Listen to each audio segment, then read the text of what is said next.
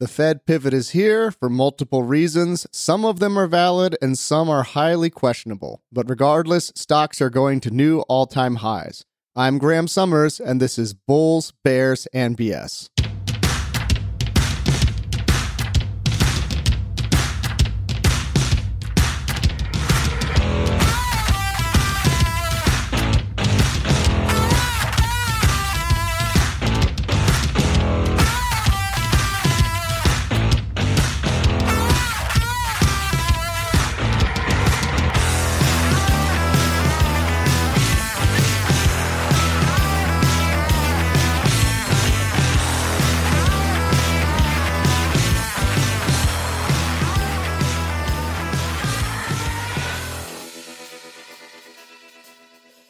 Welcome back to Bulls, Bears, and BS. I'm Graham Summers, Chief Market Strategist for Phoenix Capital Research, and today is Tuesday, December 19th, 2023. Well, the biggest news in the financial system in the last few weeks has been that the Fed has announced that it's going to pivot. What this means is that the Fed is officially done raising interest rates and has begun talking about cutting interest rates in the future. Now, multiple Fed officials have been hinting at this for a while, the most famous one being Fed official Waller, who previously stated that the Fed was beginning to think about doing rate cuts in early December. Now, at the time, that was a little unusual because Waller was sort of going rogue on this one. Fed Chair Powell, who's the chair of the Federal Reserve Board of Governors, who's kind of considered to be the head of the Fed, had said on December 1st that the Fed wasn't even really thinking about rate cuts. It was too early to do so. But then you fast forward two weeks to the 15th, which was the Fed's December meeting in which it announced that it would not be raising rates. At that point, the Fed released its dot plots for 2024. And the dot plots demonstrated that the Fed actually anticipated quite a number of rate cuts. They expected that rates would be down around 4.6% sometime in 2023. Now, remember, currently rates are at 5.5%, so the Fed's essentially broadcasting that it expects it will cut rates three to four times next year because the typical rate cut, again, is 0.25%. Now, this was quite a jolt, as you can imagine, because it's essentially the Fed not only saying, hey, we're done raising rates, meaning we're giving up on fighting inflation, we're giving up on tightening monetary policy, we're giving up on all of that, but it's also the Fed saying, we're not only giving up on that, but the whole idea of rates staying higher for longer, specifically this idea that the Fed would get rates to a very high level and then keep them there for a prolonged period until inflation's gone the Fed just threw that out the window and is now talking about cutting in 2023. Now, the last rate hike that the Fed implemented was in July. So the Fed's already gone six months without raising. And if it starts cutting rates sometime early in 2023, it means that the Fed's alleged higher for longer meant simply keeping rates steady for about six to nine months, maybe a year tops. It's really not higher for longer. It's just kind of we're coasting. And again, they threw that narrative out the window because they're already talking about easing. And this is the famous Fed pivot the idea that the Fed's done tightening monetary policy and is now looking forward to easing monetary policy. And the really interesting thing is that Fed Chair Powell at the FOMC meeting on December 15th didn't push back on any of this. Now, that's quite striking because remember, as I said a few minutes ago, Powell had been talking about it being too early to even begin discussing rate cuts on December 1st. Fast forward to December 15th, and he's saying it's something that the Fed's openly discussing and trying to figure out. This is quite a big shift, and it does, on some level, suggest that somebody behind the scenes got to Fed Chair Powell, which is going to bring us to the first and totally questionable reason for the Fed to start cutting rates next year. One of the biggest myths in finance is that the Fed is politically independent. This is something that people treat as gospel, but it's an absolute lie if you spend even five minutes thinking about it. This is particularly true for the Fed in the last 25 years, but it's been true throughout history. And the reason for this is very simple. Human beings all care about their careers, and Fed chairs have careers like everyone else, and they're appointed or they're nominated by the president. And with that in mind, the Fed does have a degree of political influence from the White House because at the end of the day, the White House can get furious with what the Fed's doing and start berating them either openly or behind the scenes. Now, the most famous example of this, or the one that comes to mind the most, would be former President Donald Trump, who tweeted nonstop that the Fed was messing things up in 2018 in a kind of public harassment campaign. But that's simply the most commonly known one because that one was very open via Twitter. We know from historical accounts that the Fed was frequently being pressured by the Nixon administration, the Johnson administration, and other administrations. Even Reagan at one point was very frustrated with Paul Volcker. So the reality is the Fed is not somehow unexposed to political influence. How can it be? It's based in DC. DC is a highly political town. It's a town that currently is over 90% Democrat. And so, regardless of what Fed officials have as their own personal political ideologies, they're still surrounded by people who all vote and think similar things.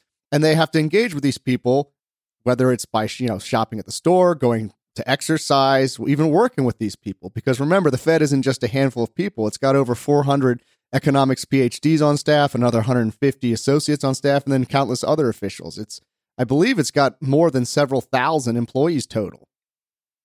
So, regardless, my point is the idea that the Fed is politically independent is a bunch of baloney, and everyone knows this on some level, but there are some very striking examples in which the Fed clearly intervened for political purposes. One of the most famous ones, and perhaps it put the official nail on the coffin of the Fed as apolitical, occurred in 2012 when the Bernanke led Federal Reserve launched quantitative easing 3, QE3, in September, which was a mere two months before the 2012 presidential election. Now, considering that the U.S. economy was not heading towards a recession and the U.S. financial system was not under any kind of significant duress at the time, this was a blatant political interference in order to help the Obama administration with its reelection bids in the 2012 presidential election. And even if there wasn't some major intervention going on, the optics are absolutely terrible. I mean, again, we're talking about the Fed launching its largest to date quantitative easing program a mere two months before a presidential election. I mean, come on. Fast forward to 2018, and we see more signs of the Fed being political. The Fed kept interest rates at zero from 2008 until 2015, and throughout that time it also spent 3.5 trillion in new money via quantitative easing. So for the better part of almost 10 years the Fed had the monetary policy established at kind of emergency levels of intervention. The Fed finally started shifting gears here when it began raising rates in 2015. It did so only once it then only raised rates once during 2016. And then in 2017, the Fed suddenly got religion and raised rates three times and raised rates four times in 2018, while also engaging in quantitative tightening, which is the inverse of quantitative easing and a process through which the Fed drains liquidity from the system. And the Fed drained 500 billion in about the space of one year. Now, looking at this, what changed? Well, in 2016, Donald Trump won the presidency. So Essentially, the Fed maintained emergency levels of monetary easing throughout the vast majority of the Obama administration's two terms as president. And then Trump wins, and suddenly the Fed gets really aggressive and starts raising rates dramatically. Now, regardless of whether this was intentional or not, the optics are absolutely ludicrous. Moreover, for those of you who believe this is all conspiracy theory, consider that the Fed vice chair, that would be the Fed number two, Stanley Fischer, openly admitted in an interview that the Fed raised rates in December of 2018 with the express intention of hurting the economy and the stock market while Trump was president. So we've got the number two at the Fed admitting publicly that the Fed did something intentionally, not based on economics, not based on stocks, but because they were trying to hurt the presidency. So again, the Fed is a political entity, which brings us to today. The Powell Fed, or the Fed that's led by Fed Chair Jerome Powell is a highly political Federal Reserve. Anyone who argues other than this is not paying any attention. The biggest sign of this concerns the Fed's argument that inflation was transitory throughout 2020 and 2021. Now, to show you just how political this was, consider that throughout this time period, the Fed's own research in the form of its beige book completely countered the idea that inflation was transitory. In fact, as early as March and April of 2021, the beige book showed captains of industry and various business owners screaming that inflation was a problem. Moreover, you had factory gate prices hitting a 40 year high, the CPI breaking out, soaring, hitting eventually a high of 8%. And you had even Fortune 500 CEOs appearing on CNBC and saying they're going to have to raise prices because inflation's out of control. The Fed ignored all of this, arguing that inflation was transitory, which was essentially the Fed saying either these people are lying or they're all idiots. But then Jerome Powell is nominated for a second term as Fed chair by the Biden administration. And literally the next week, he comes out and says inflation is not transitory. So, what does that tell you? Regardless of whether or not that was a completely political move, the optics are absolutely abhorrent. You've got the Fed chair openly promoting a narrative that inflation's transitory. Then he gets nominated for a second term and he throws that out the window the very next week and says the Fed needs to raise rates. Mind you, this was right around the time a CNN poll showed that inflation was the number one concern for Americans. And it was around the time that the Biden administration's polls began to collapse in terms of favorability. I bring all of this up because I'm trying to establish to you that the Fed is clearly a political entity. Anyone who argues otherwise is out of their mind, which brings us to today. Next year, 2024, is a presidential election year. It's also a congressional year for elections. And it's very clear to me that the Fed, to some degree, decided to start talking about pivoting because of political influence in DC. Why do I say this? Because throughout 2023, for most of that year, Fed officials openly stated that the Fed was going to have to keep rates higher for longer, meaning they were going to raise rates to a very high level and then leave them there for months on end, if not years. So the fact that the Fed suddenly gets to November December, which is within 12 months of the presidential election, and abandons all of this and starts talking about cutting rates is an open indication of political influence. We have to remember that the current Treasury Secretary is a woman named Janet Yellen, who is very openly a leftist, very openly left leaning, and an academic, and very, very pro the Biden administration because why not? Joe Biden is the reason she became the first ever female Treasury Secretary in history. She's openly engaged in political influence as well by having the Treasury choose to fund all of its debt obligations with a much higher percentage of short term debt rather than long term debt going into the presidential election. So, again, my point is the Fed's a political entity. It's very clear to me that to some degree, the Fed's decision to pivot and start cutting rates next year is being influenced by politics, and this is all highly questionable. Now, having said all of that, I don't want to present things in just a one sided fashion, so let's consider what are the valid reasons for the Fed to pivot and start cutting rates next year. Well, the valid reason concerns real rates. Real rates are what you get when you subtract inflation from where the Fed has interest rates. So if the Fed has interest rates at 5.5%, like it does today, and inflation, according to the official metrics, is now down around 3%, then you've got real rates of 2.5% or positive 2.5%. This is highly restrictive monetary policy because it's implying that the rate of interest the Fed has established for the financial system is in fact higher than the rate of inflation. And this can become very problematic. If you look at a chart that shows the Fed's funds rates relative to CPI over the last 30 years, you'll see that anytime real rates are at positive 2% for any prolonged period of time, something usually breaks or the economy enters a recession soon thereafter. This was the case right before the tech crash in 2000 and 2001. This was the case right before the Great Recession and Great Financial Crisis in 2006 and 2007. And it's currently the case because, according to the official metrics, the Consumer Price Index has inflation around 3%, and the Fed's fund rate is at 5.5%. So we have positive real rates of 2.5% right now. This is highly restrictive it's very likely going to induce some sort of crisis or recession if things stay like this for the next year or two. And again, next year's a presidential election, so the Fed's going to be having a lot of pressure on it not to allow a recession to unfold. In light of all this, there is a very valid reason for the Fed to start cutting rates, namely to get the Fed funds rate down near CPI, to make real rates less positive, and to not risk triggering a crisis or recession. Remember, a big reason why we had that regional banking crisis early in March of 2023 was because real rates became quite positive. This put a lot of stress on the regional banking system. And the only reason why we haven't had a major banking crisis while rates were this positive was because the Fed launched a backdoor bailout of the banks that at its peak saw the Fed pumping as much as 400 billion in liquidity into the financial system every night. To put that into perspective, it's really not that much less than the Fed was pumping into the financial system during the great financial crisis. So while stocks are going towards all, new all time highs and everything's looking hunky dory and the economy is chugging along, the reality was we did have the beginnings of a crisis early in 2023, but the Fed moved to bail it out behind the scenes, and things continued on with real rates being positive in spite of the fact that this was highly restrictive for the financial system. We've covered a lot of ground already, so let's just do a quick recap. The Fed has pivoted. The Fed is going to start cutting rates next year.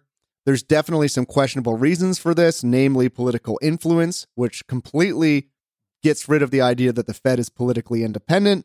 But there are also valid reasons, namely that real rates are extremely positive and at levels that typically have preceded recessions or crises.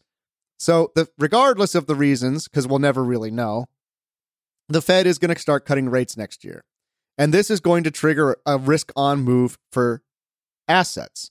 Stocks are already discounting this, which is why they're going up aggressively. It's also a big boon for real estate because remember, mortgage rates have been as high as 7 or almost even 8%, which is highly restrictive. So if the Fed starts cutting rates and rates come down, that means mortgage rates will come down. And given the fact that there's short supply of housing in this country, you're probably going to see real estate prices going up aggressively next year. Maybe even some kind of mini real estate bubble hitting because, again, inflation is still elevated. And generally speaking, the fix is in. The Fed's going to do everything it can to keep risk assets high and the economy chugging along into the presidential election, and then everyone can pay the piper in 2025. This is certainly the case when it comes to the Treasury's decision to fund the U.S.'s debt obligations with a higher percentage of short term debt as opposed to long term debt. It's now very clear in terms of the Fed choosing to start easing, and it's really going to be a boon for a lot of different industries. We've already talked about housing. This is going to be positive for financials and regional banks. I'm not saying that those are fantastic investments, but just simply the stress of having positive real rates is going to dissipate, which should see some kind of relief in those sectors. It's also ignited a major move in the Russell 2000, which is the microcap index for stocks. Because remember, the Nasdaq is almost entirely tech-based. The S&P 500 because it's weighted heavily towards tech is also a kind of tech index. But the microcap index, the Russell 2000, has a lot of financials. It has a lot of small banks in it, it has a lot of highly indebted startups. These are all entities that will do better with lower rates, which is why we're suddenly seeing the Russell 2000 catch up by rapidly rising relative to the S&P 500 and the Nasdaq. What all of this means is that breadth or kind of market internals have strengthened dramatically because remember, most of the rally from the early November lows has been run by the large tech companies. In early November, we told our clients, time to buy. The S&P 500 is going to go to at least 4600 if not 4700 by the year end. At that time the S&P 500 was at 4200 and that rally was driven largely by tech. The result of this was that you had these big divergences where all the tech, the big tech companies were up a lot, but a lot of industries like financials, you know, uh, consumer discretionary and things like that, they were lagging behind. And a lot of analysts looked at this and said, "Oh, this tells us that the rally is on you know weak legs. It's being driven by just a handful of stocks. The overall market is indicating that those stocks will eventually correct, and we're going to see stocks turn down." But because the Fed's now pivoting, that's completely false. And in fact, we're seeing all the laggards start to play catch up. So, if anything, the risk on rally that started in early November is strengthening. You're seeing market internal strengthen. Now, this doesn't mean that stocks aren't overbought on a very short term basis. It simply means from a fundamental perspective and from a market internals perspective, this rally is a lot stronger now than it was in early November, which is why we've predicted that the S&P 500 would be at new all-time highs before February, possibly even 5,000 by that point. Uh, bear in mind, we made that forecast before the Fed pivot, and it generally speaks to things being risk on throughout 2024. Now, obviously, there's no guarantee. Things can change at any point. But the main point I'm trying to make here is that from a macro perspective, the economy is growing, a recession has not hit, the Fed's now talking about easing, the Treasury's doing everything it can to keep the bond market under control, and you've got unemployment not really rising rapidly. This is kind of a Goldilocks scenario. It's what stocks really love. The Fed about to ease, the economy still moving along, albeit at a lower pace.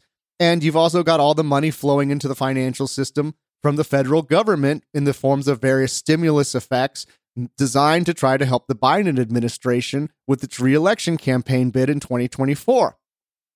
So, again, we are now in a risk on market. It's a market in which market internals have strengthened dramatically. All the big divergences are now dissipating. You're seeing all the laggards play catch up. And while things are overbought in the short term, it seems as though 2024, or at least the beginning part of that year going into February, is going to be a good period for risk assets. So we've covered a lot of ground this week, but the main point is everything's changed. The Fed and the Treasury are both doing everything they can to try to boost stocks and risk assets. The economy is still growing, and all of the big dangers, specifically in the debt markets, have dissipated due to these interventions. This suggests that we're going to see some risk on moves continue, barring some kind of exogenous event like something that comes completely out of left field. Things should remain stable. Volatility is low, and it looks as though early 2024 will be generally risk positive. I'm Graham Summers, and this is Bulls, Bears, and BS.